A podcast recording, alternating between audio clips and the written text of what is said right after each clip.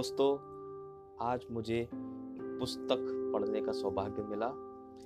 उस पुस्तक के एक लेसन को पढ़कर मेरे मन में एक एहसास उत्पन्न हुआ कि मुझे ये बात आप सबसे बांटनी चाहिए। क्योंकि मैं उस पुस्तक को पढ़कर हत प्रभव रह गया। वो एक जीवन की कड़वी सच्चाई बयां कर रही थी। तो दोस्तों, पुस्तक का शीर्षक है, पैदाइशी वीआईपी कुछ दिन पूर्व मुझे विकलांगों के एक सम्मेलन में बतौर वक्ता आमंत्रित किया गया था। मैंने सोचा कि मुझे वहाँ उन लोगों का मनोबल बढ़ाकर उनमें जीवन के प्रति उम्मीद बढ़ाने के लिए बुलाया गया है। मन में सहानुभूति के साथ मैंने भाषण की तैयारी की। जब मैं उन लोगों के बीच पहुँचा तो उनकी गतिविधियाँ देखकर मैं हतप्रभ रह गया। वहाँ पाए जोने के एहसास का नामो निशान नहीं था। यदि वर्णन करूँ तो जिनके हाथ नहीं थे वो पैरों से लिख रहे थे, तथा अन्य काम कर रहे थे। जिनके पैर नहीं थे, वे हाथों से चल रहे थे। कुछ की आँखें नहीं थी, फिर भी उन्होंने पढ़ाई में अच्छे अंक प्राप्त किए थे। कुछ लोगों की बोलने की शक्ति जा चुकी थी, लेकिन वो बिना किसी दिक्कत के हाव भाव से अपनी बातें समझा रहे थे। उनका आत्मविश्वास देखने के बाद मुझे अपना शाम का भाषण बदलना पड़ा, दोस्तों। कहने को तो सबके शरीर में अपूर्णता थी, लेकिन वह सब आत्मनिर्भर थे। सेमिनार से लौटने के बाद आज भी वह दृश्य बार बार मुझे चिंतन पर मजबूर करता है। इस बीच वर्ल्ड हेल्थ ऑर्गेनाइजेशन तथा अन्य संगठनों के आंकड़े पढ़ने में आए। संख्याओं का ज़िक्र करके विचलित नहीं करना चाहता, इसलिए संक्षिप्त में बताता हूँ, दुनिया में ऐसे लाखों लोग हैं जिनकी आँखें नहीं है। दुनिया में लाखों लोग ऐसे भी हैं जिनके हाथ, पैर या अन्य अंग नहीं है। दुनिया में लाखों लोग हैं जो मानसिक रूप से विकसित नहीं है। दुनिया में ऐसे लाखों लोग हैं जो चिकित्सा के लिए पैसे ना होने की वजह से छोटी बीमारियों से ही दम तोड़ देते हैं। दुनिया में ऐसे लाखों लोग हैं जिनके सिर पर छत नहीं है। दुनिया में ऐसे लाखों लोग हैं जो हर वर्ष भूख से दम तोड़ देते हैं। दुनिया में ऐसे लाखों लोग हैं जो कभी स्कूल भी नहीं गए। इन सब विसंगतियों और दुखदायी परिस्थितियों के बीच स्वयं के जीवन का आकलन कीजिए। दोस्तों, यदि आप देख और सुन सकते हैं तो आप वीआईपी हैं।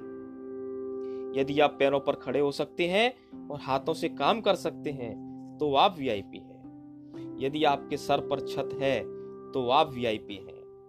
यदि आपके पास सुबह शाम भोजन की व्यवस्था है तो आप और भी ज़्यादा वीआईपी हैं। यदि आप इस पुस्तक को पढ़ सकते हैं तो फिर आप इन संसार के बेहद चुनिंदा लोगों में से एक हैं। इस सच को महसूस कीजिए कि ईश्वर ने आपको वीआईपी बनाकर इस संसार में भेजा है। जो चीज़ें आपके पास नहीं है, हर वक्त उनके लिए दुख महसूस करने की बजाय उन चीज़ों की कद्र कीजिए जो आपके पास है। एक वृद्ध पिता अपने युवा पुत्र के साथ ट्रेन में चढ़े। जैसे ही ट्रेन चली, बेटा खुशी और उत्साह से झूम उठा। वह खिड़की खिड़की के पास बैठा हुआ था। हाथ खिड़की से थोड़ा बाहर लाकर वह हवा को महसूस करने लगा और अचानक चिल्ला उठा, देखो पापा, सभी पेड़ पीछे की ओर जा रहे हैं। पापा मुस्कुराते हुए बेटे की बात सुन रहे थे। बेटे ने फिर कहा, पापा, बंदर कैसे उछल कूद कर रहा है? और पेड़ों पर कितने सारे आम लटके हुए हैं? लटके हुए आम कितने सुंदर दिखते हैं? पिता ने सहमति से सर हिलाया। उस नौजवान के पास बैठे अन्य यात्रियों को, यह बच्चों जैसा व्यवहार अजीब लग रहा था। तभी बारिश होने लगी और कुछ बूंदे लड़के की वहाँ पर आप टपकी। लड़के ने प्रसन्नता से आँखें बंद कर ली। उसके मुँह से फिर निकल पड़ा, पापा, बारिश की बूंदें कितनी सुंदर होती है ना। अब अन्य यात्री पूरी तरह असहज हो चुके थे। एक दंपत्ति ने उसके पिता से पूछ ही लिया कि आप अपने बेटे को किसी अच्छे अस्पताल में ले जाकर इलाज क्यों नहीं कराते? पिता ने बड़े शांत भाव से जवाब दिया, हम अस्पताल से ही आ रहे हैं। मेरे बेटे ने आज पहली बार दुनिया देखी है। बचपन से इसी आँखों में रोशनी नहीं थी। यह सुनते ही यात्री स्तब्ध रह गए साथियों छोटी छोटी खुशियों का मोल वही जानता है जिसके जीवन में वह खुशियाँ उपलब्ध नहीं है। आँखों का मोल उस युवा से ज़्यादा कौन जानता होगा?